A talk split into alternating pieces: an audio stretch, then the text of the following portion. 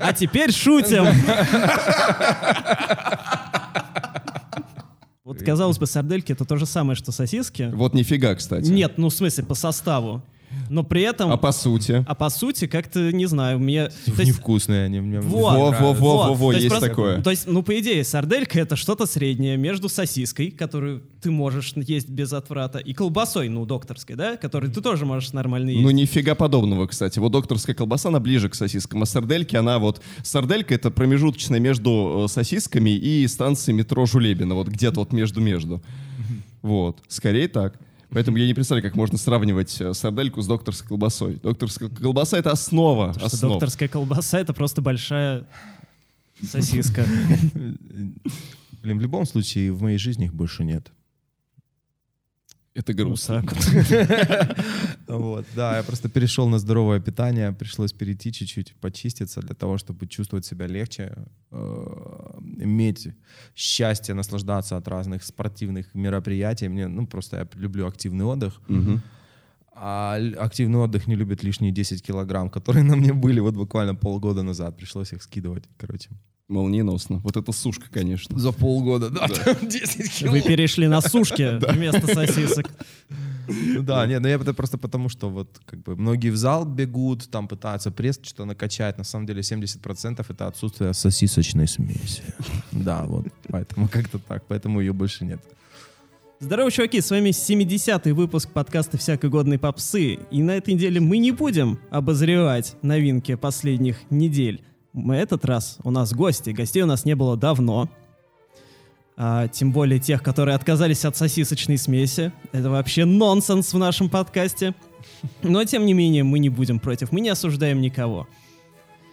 Сегодня у нас в гостях Роман Бестселлер. Человек, который написал не один бестселлер для многих артистов современной эстрады, в том числе Анны Седоковой, Ольги Бузовой и многих других. Прежде всего, нас волнует Ольга Игоревна и Анна Владимировна, естественно. Ну да, вы же мальчики, конечно же, вас интересуют девочки, Да безусловно. вот не без этого. А если вы хотите, чтобы после нашего юбилейного 70-го подкаста вышел еще и 71-й, то обязательно посмотрите этот выпуск на ютубе до конца. Напишите комментарий под видео, подпишитесь на канал, включите уведомления, колокольца, все, что только можно. А если вы вдруг слушаете нас без видео, ну, если у вас вдруг нет компьютера или чего-то еще, то обязательно отметьтесь на многочисленных стриминговых платформах, где вы слушаете данный подкаст. Будь то Apple Музыка, будь то Яндекс Музыка, ВКонтакте или SoundCloud. Любая отметочка нам, так сказать, за радость. Итак, Роман. Конечно, Анна Владимировна и Ольга Игоревна, это замечательно. Их мы еще обсудим, но а, я думаю, многим а, нашим слушателям вы известны во многом как один из авторов песни, которую в последнее время обсуждают, кажется, чуть ли не больше, чем 10 лет назад, а именно «Стыцемен» Ивана Дорна. Да, это так. Это правда. Вот, она же «Не надо стесняться», в в честь которой недавно назвали книгу, которую выпустил Институт музыкальных инициатив. И- Ух ты. А, Я вы не знал. знали? Нет, я про книжечку ничего не знал. Ага. В общем, ну, краткая история такова, что 10, поч- примерно 10 лет назад Афиша выпустила номер, а, посвященный русской поп-музыке, в которой а, авторы или исполнители песен, именно вот таких прям попсовых-попсовых, они рассказывали об этих песнях. М, Вот. И спустя, соответственно, несколько лет сейчас у Института музыкальных инициатив вышел здоровенный такой том, мгм. это, кстати, бесплатная реклама, ну ладно, хорошо, там много наших друзей участвовало Мгм. в написании.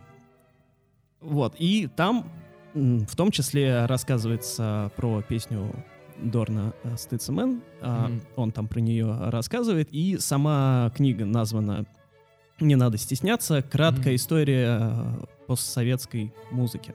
Мгм. С 90 С 91 90 по да, 2021. с 91 по Класс, интересно. И э, суть э, названия и суть э, вообще всего концепта этой книги, что не нужно стесняться поп-музыки, что, мол, нужно отходить от того понимания, что поп-музыка — это что-то стыдное, и что слушать попсу — это нормально. А, и что вот эта песня, в честь которой назвали Мгм. книгу, она, по мнению составителей этой книги, она сыграла ведущую роль в зарождении современной постсоветской музыки. То есть она как Мгм. бы сделала такой переворот, скажем Мгм. так. Вот. Как вам кажется, можно ли говорить о том, что вот м, Стыцемен зародил какую-то вот постсоветскую новую поп-музыку 2010-х? А, честно, мне кажется, Иван как герой перевернул это своим образом в первую очередь, потому что такая музыка, как Стыцемен, имеет свои прототипы на Западе, и в целом-то и до, и после нас потом происходили песни с органным басом, вдохновленные Nightcrawlers.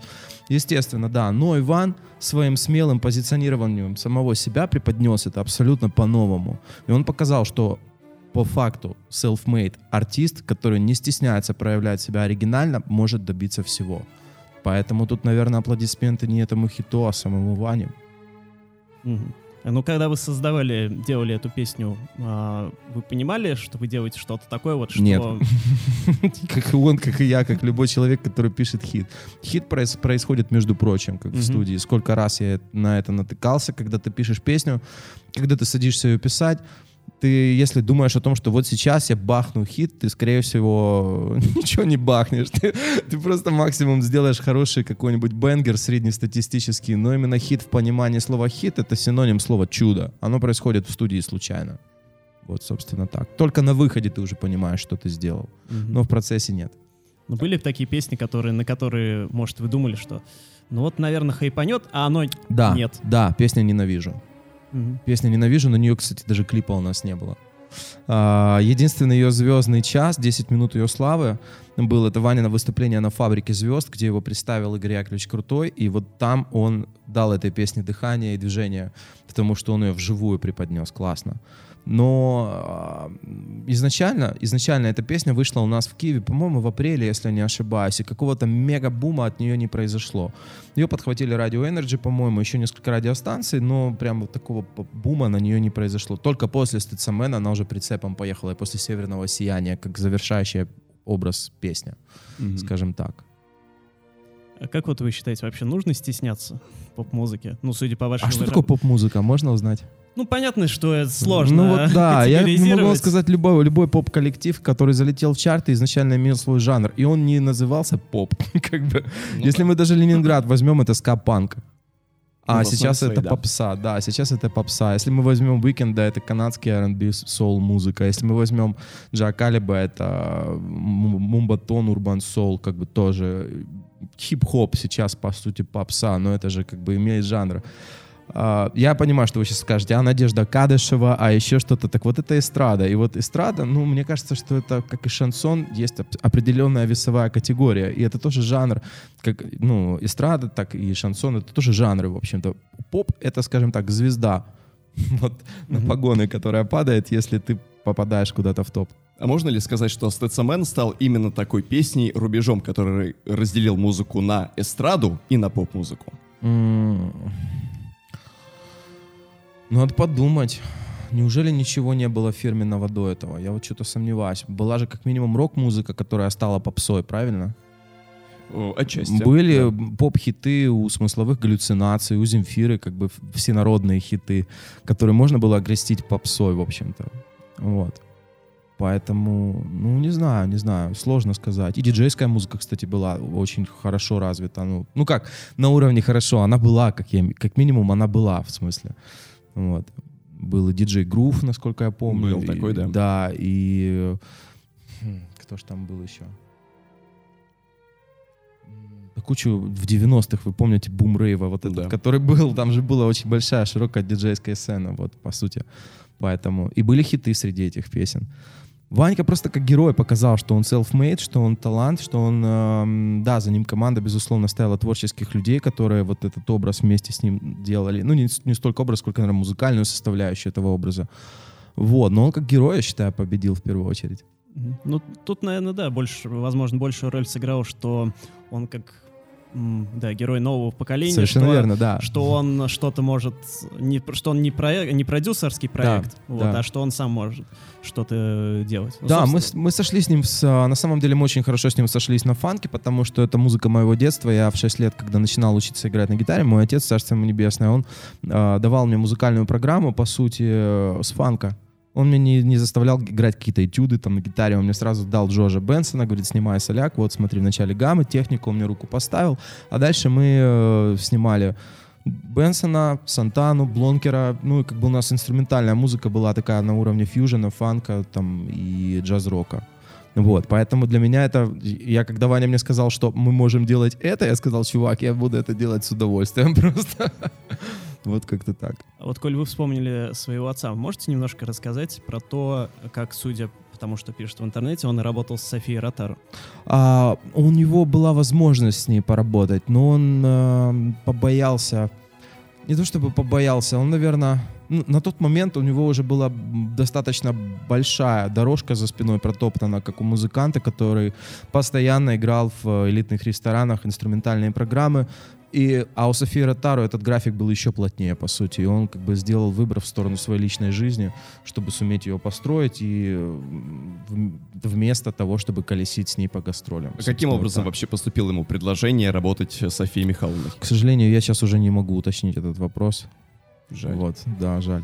Но э, я помню, что у него все время как-то он переключался, он инженер по образованию был, и он э, переключался между тех- техническими какими-то своими специальностями и музыкой. И вот у него всю жизнь так было. Он может пять лет заниматься упорно прям музыкой, всего себя туда отдавать, а потом клац, ему это надоедает, он в этом разочаровывается, он уходит в изобретательскую деятельность. Он очень крутую штуку, кстати, изобрел для роста кристаллов, э, ультразвуком разбивать пузырьки, которые тиндаль, который брак, ну, короче, лазеры, которые используют в Мгм. основе рубины.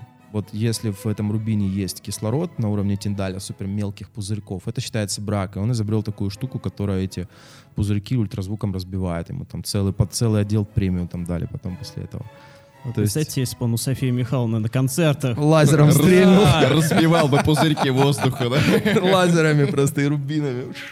Вот. Поэтому, ну, как бы, собственно, вот так. По- Вполне возможно, что, может, ему и музыка к тому моменту надоела. То есть, может быть, поэтому. А это какие годы примерно? 80-е, 70-е? А, я думаю, это 80 это было определенно до моего дня рождения, потому что я 87-го года, получается. А, ну, может быть, это был 83-й год. Как-то так. Ну, вот. Так, и получается, с 6 лет вы э, образовывались чисто как Инструменталист? акустический инструменталист? Нет, а электрогитара, электро. Электрогитара. Да, да, да. Мгм, То есть даже не акустика. Конечно, а на ней на самом деле проще играть на электрогитаре. Ну, струны не так высоко от грифа находятся. Для Ну да. детской руки гораздо проще на электрогитаре играть. Вот, даже чем на нейлоне. Так, и потом э, сколько времени прошло вот с того момента, и как вы пришли в итоге к какому-то электронному звучанию? А, Ну, на самом деле электронное звучание было изначально у нас, потому что денег на крутые синтезаторы, типа самограйки, вы знаете, да, что это такое? Да-да-да. Ямаха, Да-да-да. как нажимаешь аккорды, там... Короче, не было у нас денег на это, но у нас а, папа где-то откопал, я не помню, то ли ему в ремонт кто-то принес. Электроника М25. Это... О, Да, О, вот. великая да, вещь, да. да. Это реально аналоговый синт с тремя, э, по-моему, с тремя режимами. С тремя, Сколько да. там осцилляторов было, я не помню. Я сейчас уже, ну, он не динамический был, но там классно можно было сплитовать клавиатуру. То есть у тебя в левой руке получалась какая-то басовая секция, в правой руке какой-то пэд. И у него еще был ну, у меня не поворачивается язык драм-машиной назвать этот просто коробок смерти. Это, э, это, это ритм-бокс под названием Лель. Короче. О, Это легендарная вещь. О, ПСР просто. Да, Лель. ПСР, Лель что это легенда Советского Союза. Просто, а, я не могу, не могу. У вас по-любому цензура. Я, а я, не, пере- не переступив через нее, не могу охарактеризовать это устройство никак. вообще. Его никто не может охарактеризовать более-менее приличными словами, Да, это правда. Но да. все им пользовались за неимение просто, к Вот. сожалению, другого. Да, вот, собственно, это и был наш саунд. То есть э, мы с братом играли на электрогитарах, там на, у нас были педальки, даже какие-то простенькие, фуз. А, плюс что-то у меня хорус, по-моему, был. У Петьки была педаль какая-то такая с четырьмя эффектами, тоже старая. У него была Мюзима Этерна, у меня была Ялана Ирис, а у отца был вот этот, собственно, синтезатор, этот Лель, на котором он запускал э, грувы разные, которые там были забиты, но я просто восхищаюсь, как он умудрялся давать какие-то брейки на нем, потому что там каждая кнопка с задержкой, Там ужасная задержка, да. она непрогнозируемая. Она может быть один раз 5 миллисекунд, второй раз 15, второй раз 2. То есть на нем не На получается. ходу набивать сложно. И, В принципе, там набить барабанную партию на, PS на PSR это...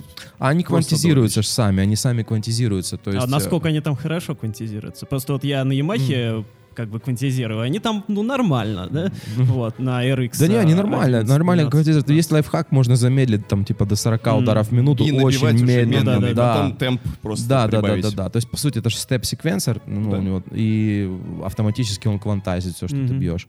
Ну, вот так мы это и делали. Я даже сам на нем что-то пару грувов забивал Вот для офигенно. программы. В таком составе были какие-то попытки играть, какая-то самодеятельность или что-то вроде того? Ну, вот ну, есть. мы выступали э, по разным музыкальным школам, э, по разным детским фестивалям. Ну, наверное, мой черный пояс по этому коллективу был это то, что мы дважды стали с братом лауреатами областного джаз-фестиваля. Мгм. Среди э, ребят, которые в музучилище. Мгм. Мы соревновались с ними, а нам было лет по 8, наверное. Вот это вот так. Но я к тому моменту уже на поперечной флейте в музыкальной школе играл, но база у меня дал отец, то есть он меня научил импровизировать, как бы фристайлить, как это сейчас говорят. Блин, я таким дедом сейчас только что себя почувствовал, как это сейчас говорят. Короче, вот, ну, типа, фристайлить меня научил, по сути, нотами меня научил отец. И когда у меня просто, э, я освоил аппликатуру флейты, я, ну, там, дальше, как бы, в принципе, разобрался. И Ну, следовательно, потом у вас было музыкальное образование. Оно не закончилось. Я... э, Дело в том, что от всех духовых поднимается давление. Я почувствовал, что начинаю... Ну, вернее, не я почувствовал, психи ж так не чувствуют, правильно. Отец почувствовал, что я начал сходить с ума, съезжать с катушек, короче, от этой фигни. Типа, он сказал, все, чувак, ты на флейте больше не играешь, отнес инструмент на склад, потому что мы брали на складе музыкальной школы эту дудку, типа, поперечную. Ну вот, и все. Ну, после этого у меня, ну, это получается, сейчас сколько же я, года три, наверное, отучился на флейте, вот и все. Вот и все мое образование музыкальное. Так, а можно сказать, что в принципе, ну вообще, насколько сейчас важно иметь музыкальное образование для человека, который в перспективе будет заниматься музыкой? Ну, как заниматься, скажи? Чем вот э, человек занимается музыкой? Вот если человек поет, например, и, заним- и там, может, и не обязательно, наверное. Нет, ну если вот он выкладывает э, песни на всеобщее обозрение, Ну да. скажем так, и, и не просто у себя на странице ВКонтакте, а выкладывает, ну, на стриминге, да? Ну, тут можно просто привести знаменитую спор э, Ларисы Долиной и Вали Карнавал. Мгм. Кто прав в этой ситуации? Лариса Долина, которая говорит, что всем нужно там 20 лет учиться и Мгм. только после этого петь, или Валя Карнавал, который говорит, что это нужно по фану делать. Валя, конечно же. Конечно же, Валя. Потому что чем меньше у тебя блоков и каких-то правил в голове, тем все, все, сейчас есть автотюн у всех абсолютно. То есть порой вот в этих вот, э, вот в этих вот просто ну, всплесках э, эм- эмоций, которые люди в микрофон дают, и автотюн это потом выравнивает, можно гораздо больше интересного найти, чем э, у в- у выпускника Гнесинки той же и так далее. Потому что, ну, как бы музыка это ж в любом случае эмоции. Эмоции должны быть не по правилам, а как-то вот по-честному, что ли. Вот. А есть еще, кстати, такой э, методист Манилов, который написал э, известный самоучитель по гитаре. Вот он рассказывал, что э, у композиторов, когда у них тупик был, ну, вот те самые композиторы, которые вот там пишут ноты Мгм. прям, э, партитуры, э, пере- ну вот и так далее. Когда они не могли ничего написать, они брали зубную щетку, макали в чернила, вот так вот. И вот как они попали, попали они- на да, они вот это потом, да, они потом это все, ну, по сути, этот же подход используют люди, которые под автотюном просто что-то там, ну, что им приходит в голову, то и поют. Вот. Просто человек, который, например, а, скован тем, что он может где-то не попасть по нотам, он скорее будет в импровизациях своих использовать те хода, которые у него отшлифованы. А если он не парится за это, и он знает, что компания Антарес об этом позаботилась, то как бы у него гораздо шире поле для экспериментов, по сути. То есть, по сути, не нужно там 4-5 лет горбатиться, изучая, допустим, э, бас-балалайку, например, Мгм. сдавать э, экзамены, многочисленные отчеты, концерты, все прочее.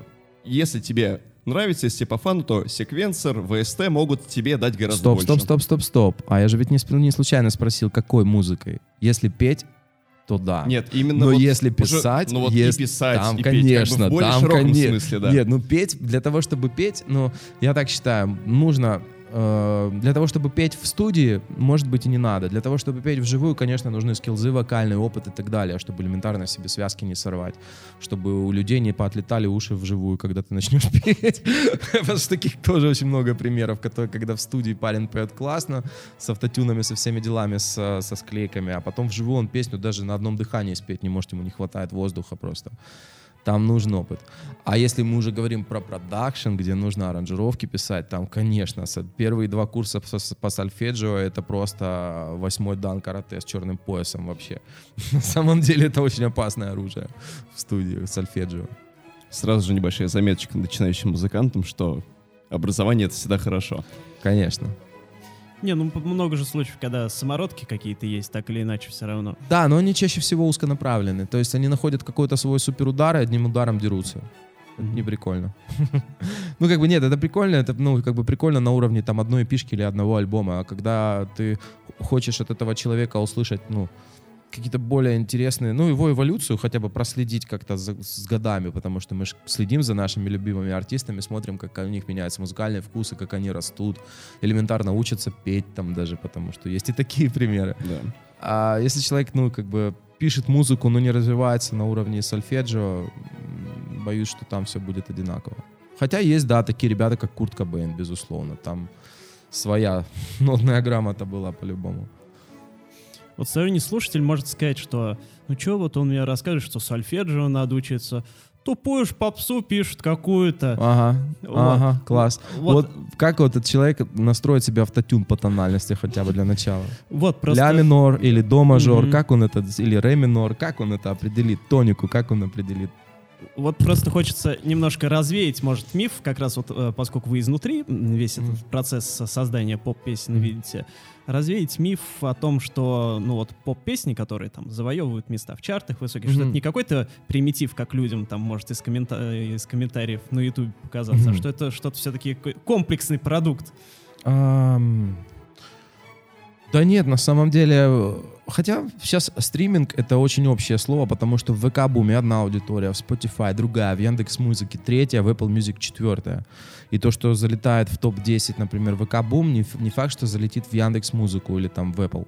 А, И, кстати, в ВК Бум есть реально такие примеры, когда там просто какой-то ну, я не знаю, как это назвать, никого не обидев просто. Можете Как называть, это? чтобы кого-то обижать. Хорошо, но там ребята, которые просто ни в одну ноту не попадают, поют про какую-то Кэмри, там... И, и, и там даже там продакшена как такового нету, там даже бит не качает, там, ну, как бы, клэп в жопе, как бы, бочка не стучит. И я слушаю, что на уровне того, что это просто вирусняк какой-то, ну, окей. Такое можно написать, да, безусловно. Но я сомневаюсь, что это может в Apple куда-то залетит, например. Вот. Но, опять же, Бывает разное. Я, например, очень удивился, когда Султанов залетел в ВК Бум на первые места чартов. Это же вообще взрослая музыка. Как? И он долго там держался, что самое интересное. Но это благодаря ТикТоку, наверное, потому что он же там вирусился тоже, ну а в ТикТоке, соответственно, там аудитория Да. помладше. Да, да, может быть. Но, блин, они не всегда пересекаются, если ну, честно. не всегда, да. Вот у меня альбом выходил, у меня один трек зашел в ТикТок, но не, не очень хорошо он а, зашел по стримингам. И наоборот, был у меня трек, который залетел в а, Apple э, чарт, как бы, но при этом он, я не могу сказать, что он в ТикТоке хорошо пошел. То есть они порой бывают очень по-разному, то есть там разная аудитория сидит и сложно так. про- про- Просто обычно, когда в ТикТоке что-то прям вот стреляет, стреляет, Это оно да, да, и... да. Ну, в принципе, да, если, если оно стрельнет, прям стрельнет, да, может быть, конечно, если это прям Ну вот. феномен какой-то. Вот а, те песни, про которые ты говоришь, что а, странного продакшена и происхождения, которые в ВКонтакте на в чарты залетают, это больше к рэпу чаще относится. Вот. А если Ага. взять а, такие поп-песни классические, скажем так, и вот Мгм. конкретно пример Ольги Бузовой, с которой ты работал, чьи песни ты делал, потому что сейчас Бузова, она как маркер такой, Мгм. а, прям попсы-попсы, как раньше был какой-нибудь «Ласковый май», вот, насколько песни Бузовой являются не просто какой-нибудь поделкой, которую за пять минут сделали, как может показаться, опять же, тем же каким-то Мгм. комментатором залетным, а именно что вот чем-то, над чем люди нормально работают.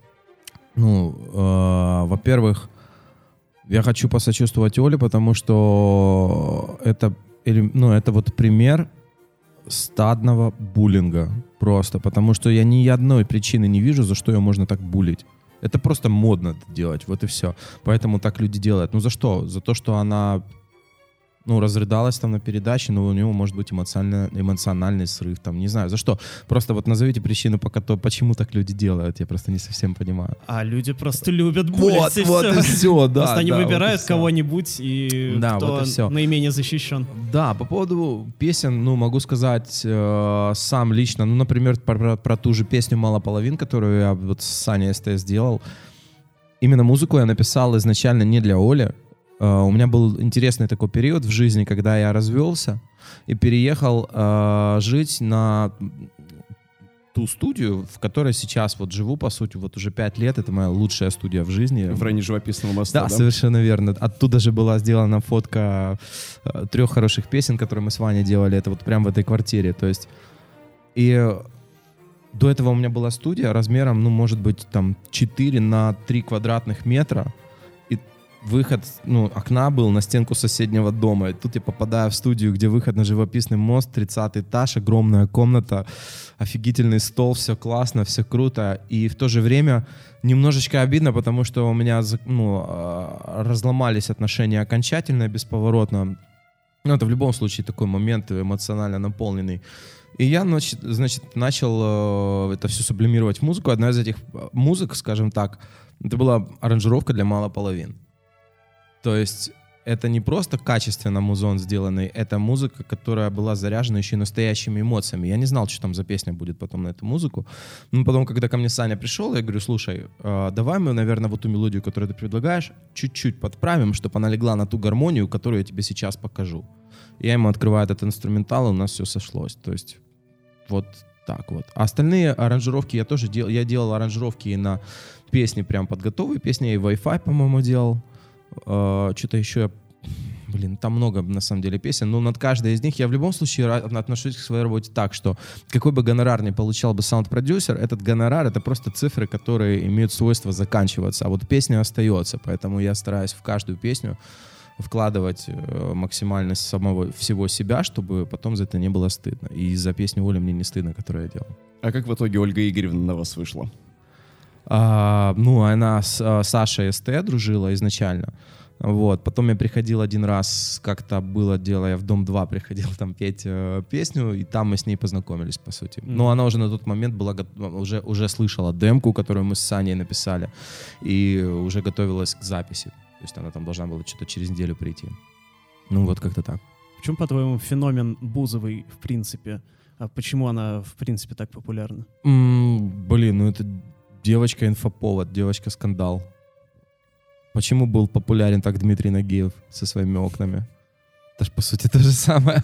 Плюс ее, ей а, люди сострадали в тот период, когда у нее вот произошла Ну да, история да. с футболистом, с этим. Мгм. Вот. И, ну, как бы, вот, наверное, поэтому.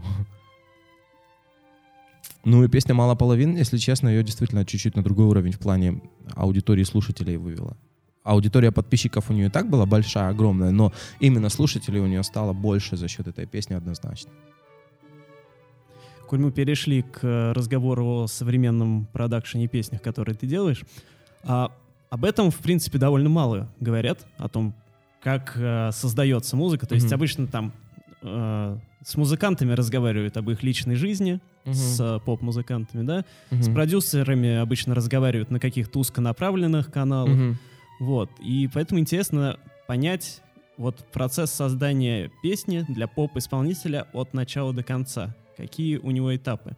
М, Ну, во-первых, поп-исполнители бывают разные. Бывают поп-исполнители, которые а, любят получать готовый материал и просто выбирать из демок, которые им прислали. А бывают э, поп-исполнители, которые, вот как Рита Дакота, она приходит ко мне, она сама пишет песни, то есть может под рояль написать, сыграть.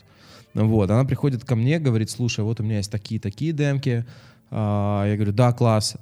И мы садимся и делаем вообще что-то новое. Просто я накидываю вначале аранжировку, она цепляется за какой-то гитарный риф, пишет потом какой-то хук вокальный, дальше текст, э, набрасывает мне его в микрофон. Пока я это все вокруг ее голоса, ну, музыкально э, колдую, как бы она пишет уже куплет там, например. Ну вот бывают такие артисты, которые прям в студии любят работать, прям и вот этот вот творческий драйв ловить. Вот две Маши тоже такие. Но они, как правило, приходят, у них э, готовая песня есть, там, или припев хотя бы. И дальше мы вокруг этого припева танцуем. Но это все при них в процессе происходит. Ну Мгм. вот, как-то так.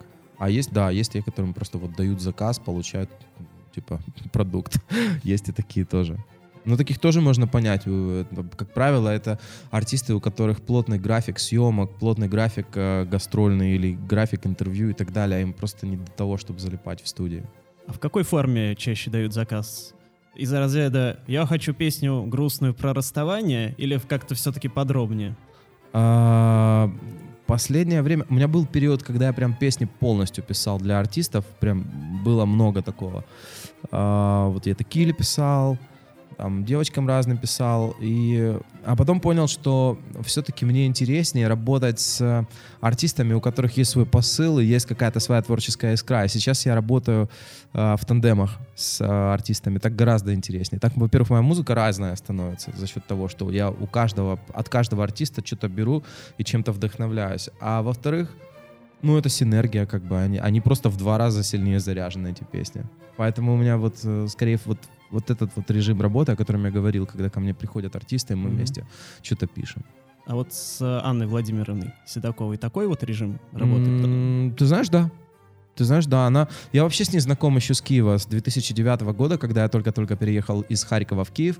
Я работал у Дмитрия Климашенко, это э, у нас э, хитмейкер в Украине.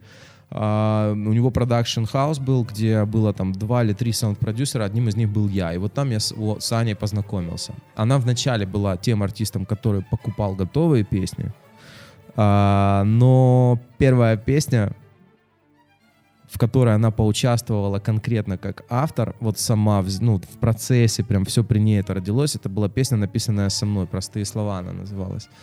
Uh-huh. Вот, это был далекий 2009 год, и вот с того времени она любит прям вот в, в студиях э, что-то там готовить, варить что-то, клеить, э, ну, прям в, в продакшене. Ну, как не, не то, что она за компьютером сидит, но это как бы при ней происходит, и она влияет на процесс так или иначе. А есть такие заказы, которые вот ты берешь, но прям вот а, вообще не идет, не могу. Прям да, есть такое. Хоть и платят бывает, деньги, но я не могу из себя бывает, выудить вообще хоть что-то. Бывает и такое, бывает и такое. Но, но я стараюсь их крайне редко брать. И, честно говоря, слава богу, получается. А можно что... ли как-то вообще по ТЗ понять, что вот это будет тот самый заказ, который будет не по, не по тебе? Ну да, это когда вместо конкретики э, относительно ТЗ человек говорит, я хочу, чтобы моя песня откликалась в женских сердцах, чтобы она имела энергию воздуха, чтобы можно было под нее погрустить и всплакнуть, и чтобы... Вот, вот когда такая начинается вот чушь лететь, ведь я понимаю, что, скорее всего, человек просто не знает, чего он хочет. Либо же, когда просто прилетает э, заказ на прям такую жесткую-жесткую эстраду, такую возрастную, я вот это вот очень не люблю делать, честно. Я лучше буду работать, ну, либо, либо я какой-то компромисс буду искать, ну, пусть это будет эстрадная попсовая песня, но она будет хотя бы современно звучать по-танцевальному, и это будет все-таки какие-то плюс-минус молодежные артисты, нежели там... Ну, либо когда я слышу просто, что человек поет купленную песню, которая ему прям абсолютно не идет. Я, это на слух можно определить, когда человек поет чужую песню, а не свою. Это прям вот мне, я почему-то могу это легко определить.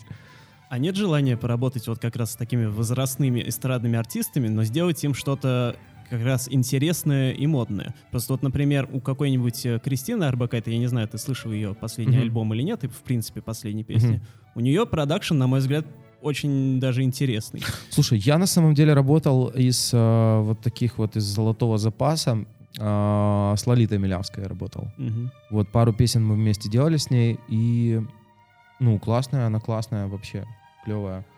Вот, просто я все-таки хочу, эм, ну как сказать, я при всем уважении к... Эм, просто понимаете, в чем прикол? Э, она, она вот ее, она легко воспринимает что-то новое. А есть артисты, которые вот заложники своего образа, их порой сложно из него вытащить. И поэтому они ко мне приходят за модным, но, но в итоге я делаю так, как они привыкли mm-hmm. слышать. Вот mm-hmm. и все. Я поэтому стараюсь все-таки как-то маневрировать между заказами. Ну, бывает, да, бывает, конечно, но не так часто. А если другую крайность взять? Вот тиктокеры, например, приходят э, заказывать песни? Или не а тиктокеры, а, хочешь, а просто А хочешь, я тебе расскажу, как эти две крайности однажды совместились? Так. Ко мне пришел ре- рэпер Серега, О, так. Для того, чтобы перепеть песню Егора Шипа. А зашибись. Да, вот так. И мы пошли с ним э, в студию 69, там, где поменялись хитами, знаете, да, это шоу? Да-да-да-да. Ну Вот, и как бы мы с Серегой спели песню Егора Шипа «Пахнет Диор», только мы ее спели в стиле Уикенда, я там спел припев, э, он там зачитал куплеты, а Егор попытался сделать вот возле дома твоего. Вот так вот у меня совместились эти две крайности. Насколько помню, еще одно соврем- э, совмещение таких крайностей — это трек э, Би-2 и Мия Бойки. Ну, кстати, «Последний да. А, герой». это, кстати, я тоже делал. Да. Да-да-да. Вот, да, но, блин, сложность была в том, что пришлось там чуть-чуть попеть за Би-2. У них был потерян куда-то проект, и все, что у меня было, у меня был плюс и концертная запись. В общем, я там досыпал своих бэков, постарался спеть в их манере там где-то. Ну вот, то есть там есть мои голоса, там, где вы слышите вот припев, там я тоже есть, короче. А касаемо того, как, в принципе, живут сегодня продюсеры в России, продолжая эту тему, есть такое ощущение, что вы герои невидимого фронта, серые кардиналы, о которых мало говорят, а, и которые, ну, мало известны. То есть вот если на Западе посмотреть, ну, там, конечно, тоже не все прям Мгм. супер известны, но понятно, что там есть звезды типа Макса Мартина, Джека Антонова и так далее. Мгм. Вот, но есть ощущение, что на Западе они чуть более заметны, чем у нас. И, например, на Западе можно там, в принципе, нормально узнать, э, где, на каких песнях человек участвовал в, в их создании. Мгм. Вот, э, например, даже если захотеть узнать э, всю твою полную дискографию, где ты писал аранж- аранжировки, писал Мгм. музыку и так далее, вот в едином, в одном месте это сделать сложно. На том же дискоксе, да, там Мгм. не все далеко прописано. И создается такое ощущение, что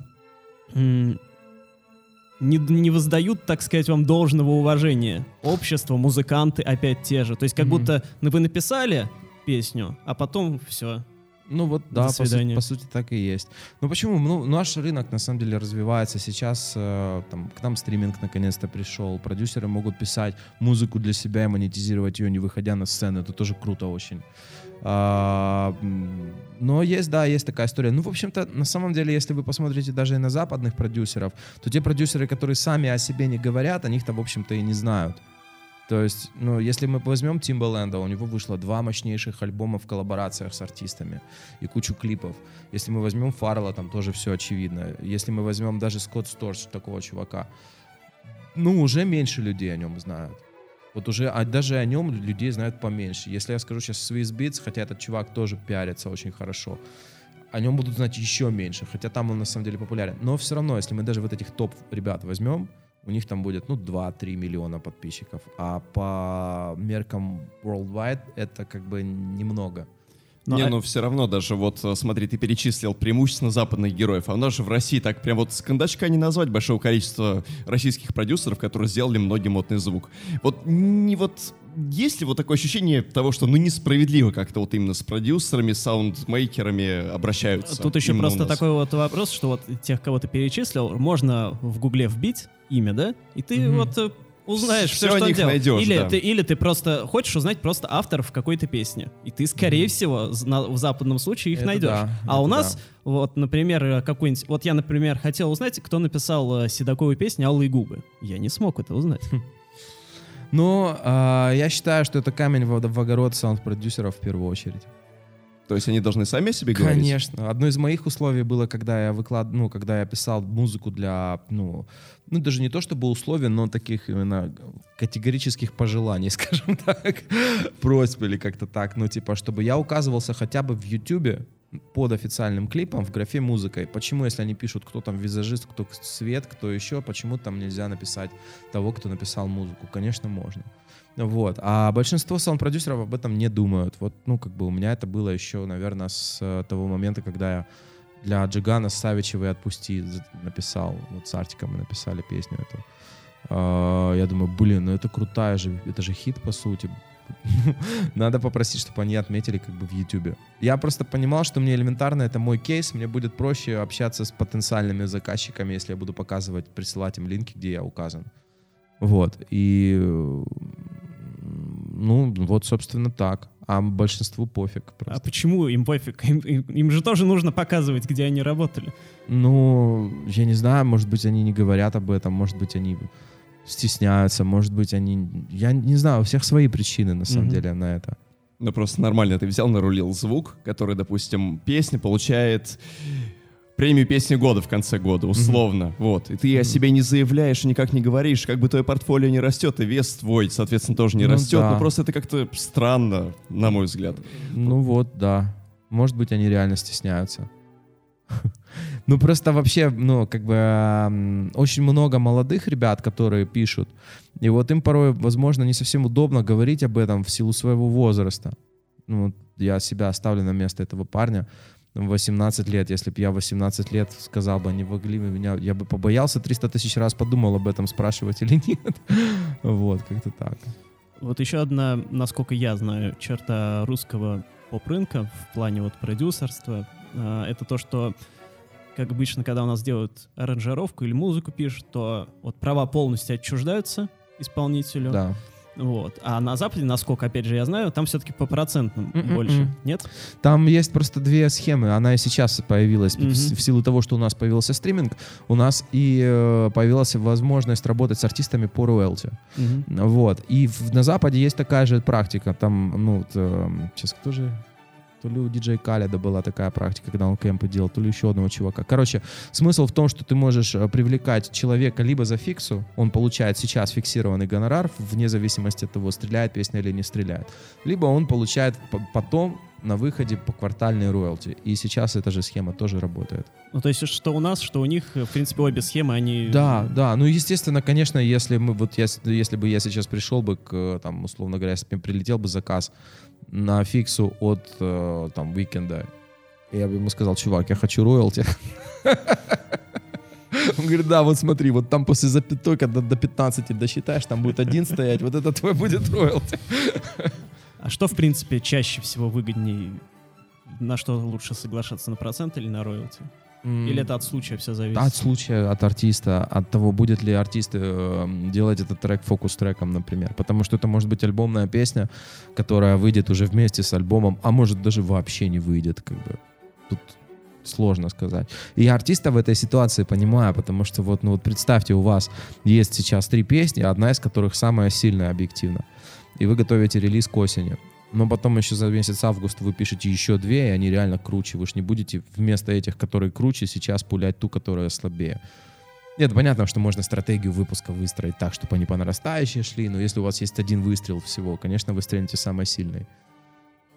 Поэтому тут их обвинять тоже нельзя. Тут надо, ну, как бы это рулетка.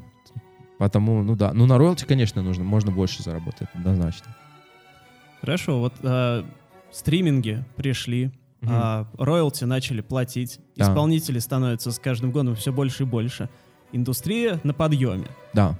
А есть какие, то есть вот есть, есть у вас ощущение, да, что как будто и вот изнутри, что все прям круто, все Мгм. зашибись, или есть какие-то вот еще слабые места, какие-то проблемы? Да, нерешенные. есть, есть. Но я вот об этой проблеме говорил где-то, а, ну, может быть, годик назад. А, то, что в нашей русской поп-музыке перестала отсутствовать нишевость, потому что все копируют, залетел там, условно, группа «Грибы» залетела, после «Грибов» сразу куча джихауса возникла. Сразу других грибов целая куча. Да, да, выросла грибов после дождя.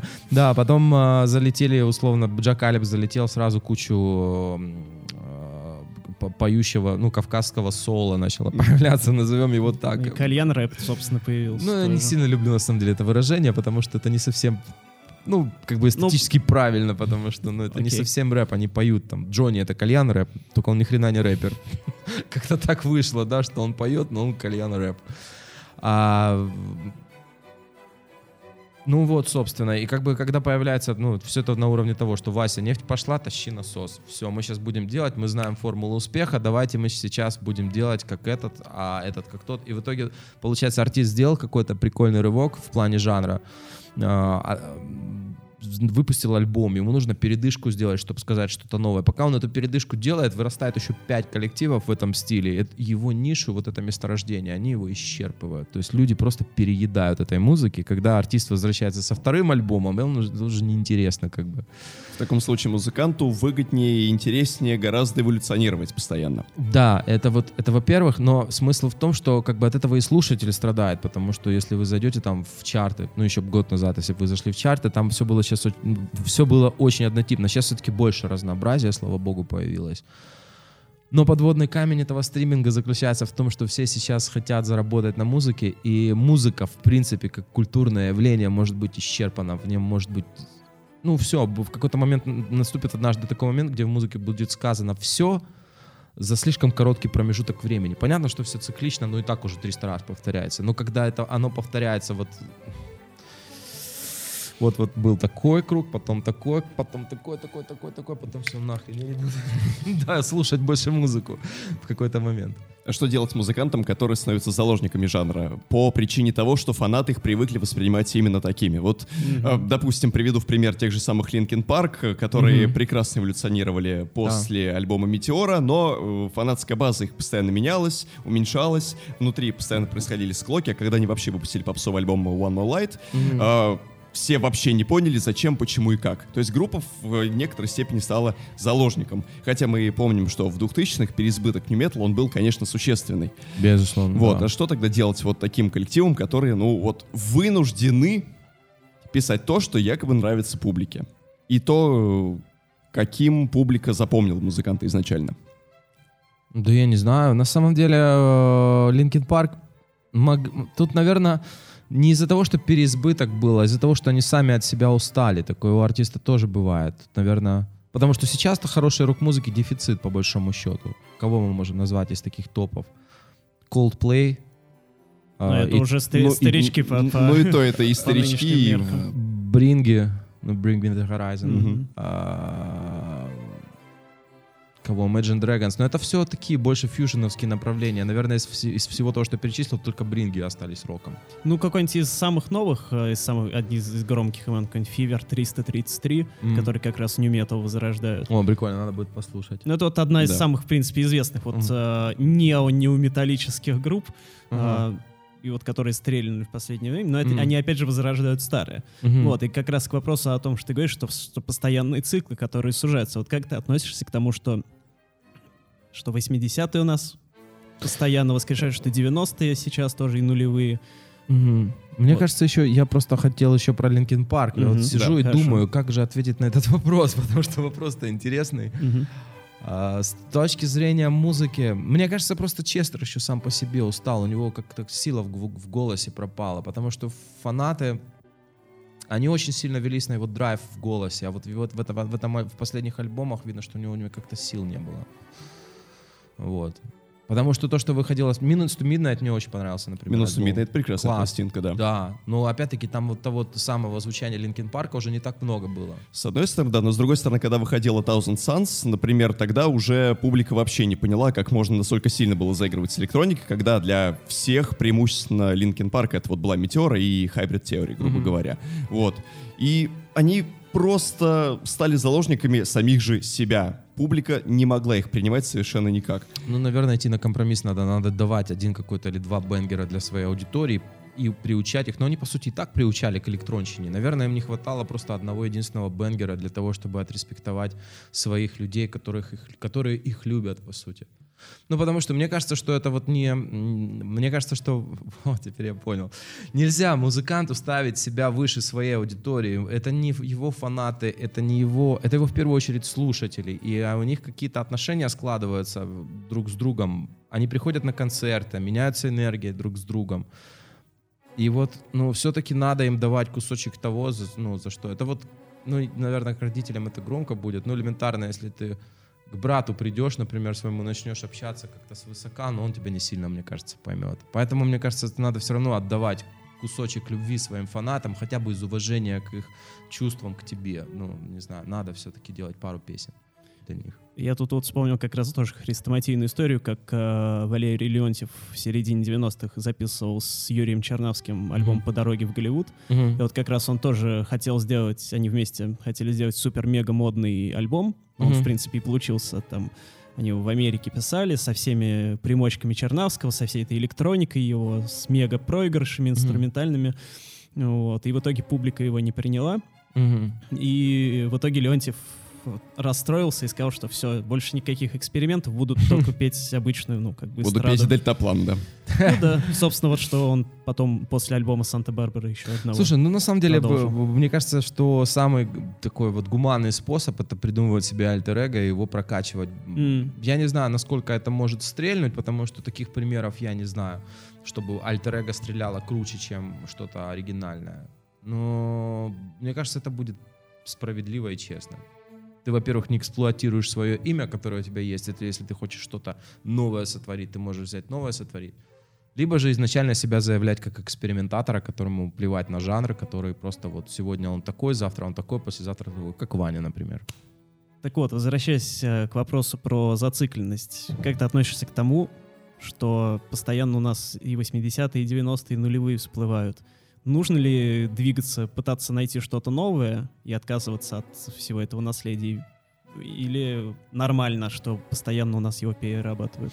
Ну, а, я считаю, что, ну как это, мы возвращаемся, да, те люди, которые его помнят, слышали и так далее. Но есть же молодая аудитория, как показывает статистика, больше всего слушателей это вот молодежь с 16 до 24.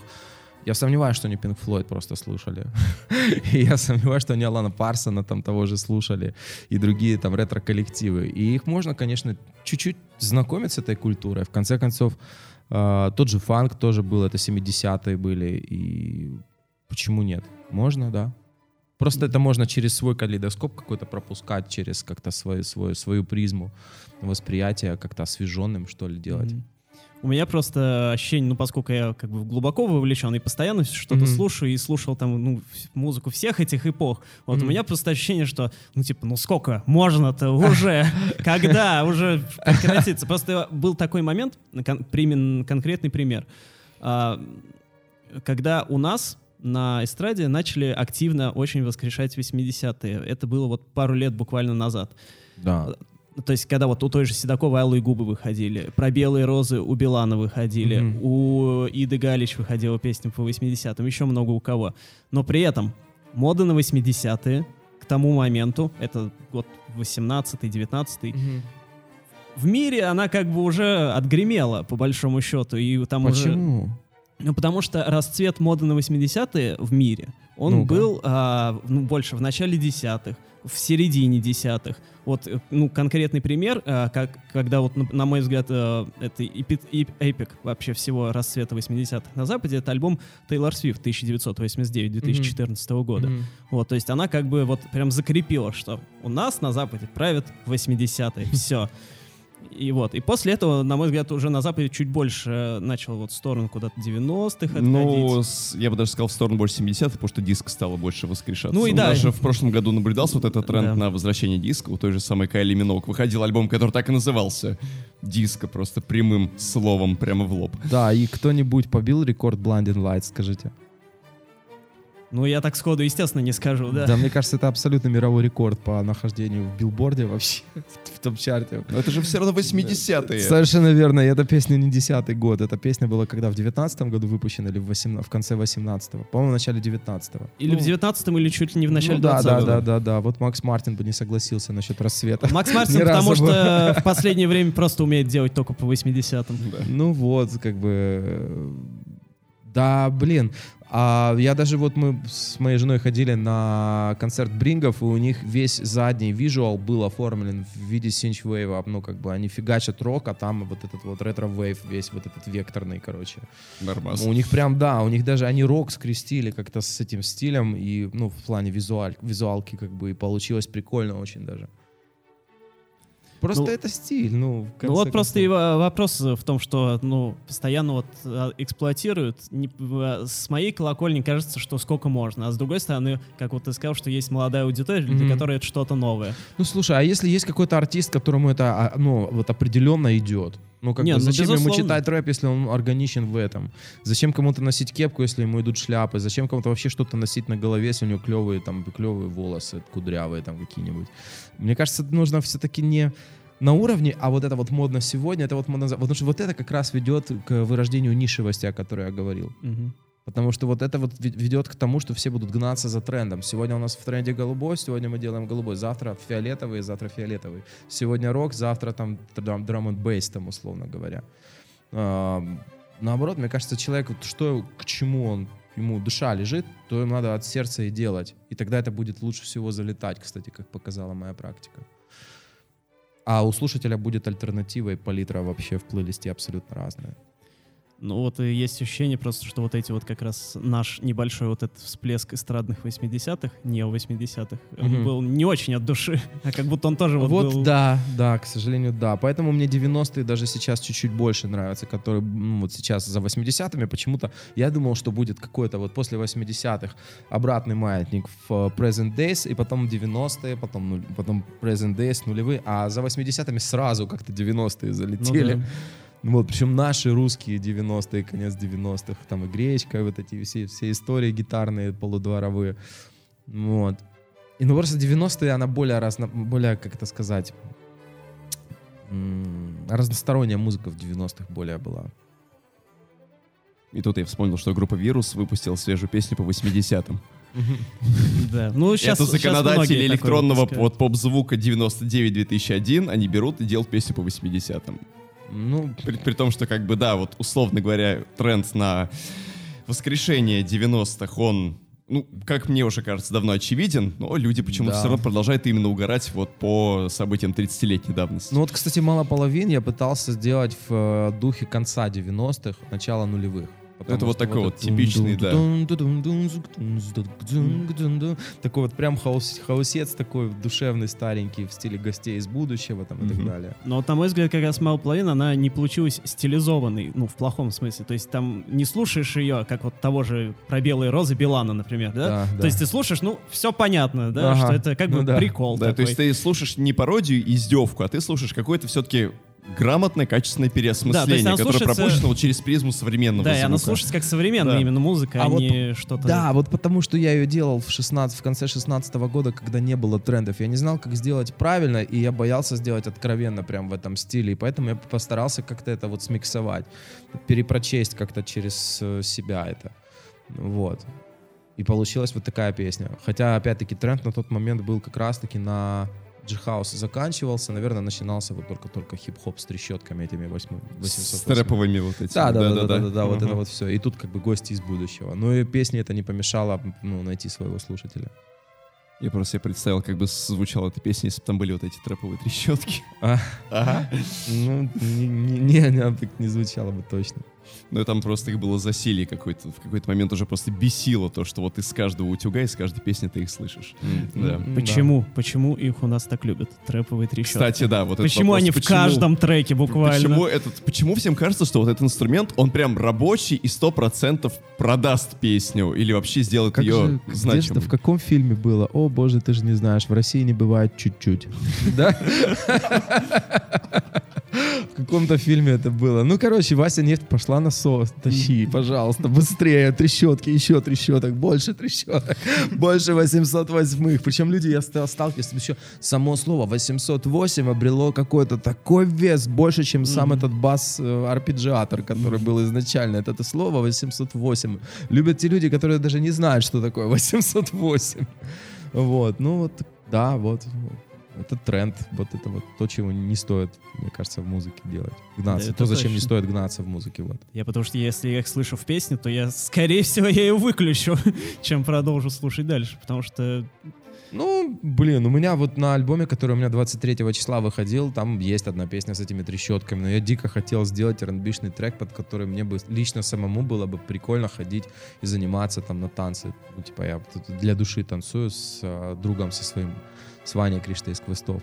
Вот, мы занимаемся, как бы, и я там люблю послушать эти трещотки. Просто, блин, у каждой музыки есть свое место в э, твоем Ну мире, да. в твоей жизни. Что-то Да, да, классно слушать там на тренировке по танцам, что-то в спортзале, что-то вот с- со своей девушкой, э, когда ты едешь по, в тачке, что-то ты любишь слушать утром. Ну, вот, как бы, и невозможно вот все эти позиции забить трещотками. Как бы Вот. А ты включаешь там условный ам, топ какого-нибудь стриминга, и первые 30 позиций 35 слушаешь, и было время, когда этих трэпов трещоток, 35 они были все 35 песен. Скр-тр-ц- 35 Да-да-да. просто. Ну да. Почему у нас э, в тренд, э, в э, наш, э, в моду не вошли, так скажем, такой скандинавский поп 2010-х, который как раз вот Макс Мартин делал. То есть, казалось бы, на Западе он модный, а у нас же любят копировать. А приведи примеры, а ты о каком говоришь? Ну вот, попе? например, вспомним а, ту же Тейлор Свифт с 1989. Ее же Макс Мартин делал. Ну и, да, она, и она довольно сильно вдохновлена тем, что вот э, многие в Швеции как раз... В Швеции же в 2010-х и, ну, и в нулевых тоже там прям вот такая попсовая школа, она Мгм. по сей день очень мощная. И у них вот такой прям звук, ну, он тоже 80-е вдохновлен, с Мгм. активными использованием синтезаторов, Мгм, такой эпичный звук, вот там эхо активное и все такое. Мгм. Ты имеешь в виду фестивальное что-то такое, вот как э, полудиджейская музыка или о чем? Ну, диджейской может меньше, то есть не EDM такой вот прям Мгм. Мощный, а что-то такое вот более конвенциональное, более попсовое, чартовое. Ну, блин, они мелодисты классные вообще, если я так правильно понимаю, о чем мы сейчас да, говорим. да, да, да, да, да. Ну вот. И тут, ну, просто сложно, наверное, охарактеризовать стиль тем, что там просто интересная гармония и красивая мелодия. Наверное, это, ну, все хотят написать красивую мелодию, которая будет и не глупой, и заедать. Может быть, не получается просто. Просто вот, а, а, опять же, эта музыка, она сильно на электронике сфокусирована, на си- синтепопом вдохновляется тем Мгм. же, э, из, тем же, из того же, из тех же Мгм. 80-х, но при этом не копирует, как бы ее, а развивает. Мгм. Но вот у нас как-то есть синты, они не... они где-то на вторых ролях все время в аранжировках. А, наверное, знаешь, из-за чего? Из-за того, что очень важен текст в русской музыке. Вот, ну, как бы сейчас, да, пошел тренд на мамбл, весь этот э, движ. Мамбл, когда больше флоу преобладает над э, месседжем, да, но, в общем-то, все равно учитывая, что сейчас пошел тренд опять на 90-е, а в 90-х любили, ну, как бы головой, ну, в смысле тем, что о чем человек поет, им интересно было, это же как бы и второе дыхание рока, как бы и так далее. Рок-музыка, почему она текстами своими взяла, далеко не своими гитарными рифами, которых, в общем-то, не особо много было. Вот. А, И поэтому вокал надо, учитывая, что фонетический русский язык звучит сложно, его нужно ближе выводить, чтобы человек понимал текст. У нас просто элементарно даже слов в языке не так уж и мало. Вот, поэтому текст должен быть читаем, поэтому все остальное должно быть на заднем плане, и это золотое правило сведения русской попсы, когда у тебя голос вот здесь, все синты и все остальное у тебя как Сзади бы далеко. сзади. Да, Мгм. чтобы текст долетал. Почему у нас так сильно любят протяжные, длинные баллады? М. Вот ты тоже слушаешь ту же вот э, Бузову, ту же Седокову, при всей моей любви к ним, Мгм. ну, многие песни, ну, просто вот... А у них же нет Сон. особо баллад. Не, у них таких прям протяжных вроде. Ну, у Оли точно я не помню, чтобы что-то было супер такое протяжное. Наоборот, у нее, мне кажется, такая легкая музыка в основном вся. Ну, просто у нее есть как бы вот танцевальные треки, Мгм. в которых она сильная и независимая, Да, да. а есть, в которых она плачет и страдает. Да, но она под прямую бочку это чаще всего делает все равно. По-моему, так. Но, не знаю, у меня лично просто они создают все равно в итоге впечатление, что как-то Ну, вот а, очень... я понял. Ты А, в желе немножко плаваешь. Слушай, ну, мне кажется, это вообще очень глубокая тема. Ты имеешь в виду, наверное, я понял, о чем ты хочешь спросить. Почему русскому народу нравятся песни про страдания, так? Да, и с такими аранжировками. Простра- Страдать-то по-разному можно. Ну да. Ну да, да. Ну, слушай, мне кажется, что очень много было крепостных, которых притесняли. Исторически так, мне кажется, сложилось. И, может быть, когда мы получили, вот, в общем-то, свободу, в общем-то, обычные крепостные, когда освободились? 860 какой-то Ну, год. формально в Первый? 61 году, конечно, Да, в но... 1861 Потом пока это весьма да. условно было. пока то есть, по сути, по сути, мы были неграми до какого года? До, до, до 1900-го, там, приблизительно до 880-го, да, наверное? Ну, тут можно еще вспомнить, что до... Господи, какого года? До сем- 70 какого-то, по-моему, или 60, а, 1900, я имею в виду, Мгм. не выдавали, например, крестьянам паспорта, то есть в А, ну вот, да, Союзе. да, да, то есть их прям щемили жестко. Вот. А, Только- еще и прописку, соответственно, отменили только когда недавно совсем. Только негры были неграми в рабстве, в смысле. Я, наверное, это ни хрена не толерантно, да, сейчас звучит? Нет, я думаю, что, что все поняли примерно, что имелось в Вот они были, да, вот, в общем, черномазые. Осуждаем. Короче, вот э, ребята, афроамериканцы, были афроамериканцами притесняемыми сколько, 200 или 300 лет? Ну, то есть они же в Африке были абсолютно свободны, правильно? Да. Ну, я сомневаюсь, что их там, ну, как бы в их племени они там ходили там в, в цепях. Нет. То есть они были там, ну, хорошо, давайте 300 лет возьмем, они были вот в, притесняемы. А наш народ, сколько он был в таком вот в таком положении, где был барин и крестьянин?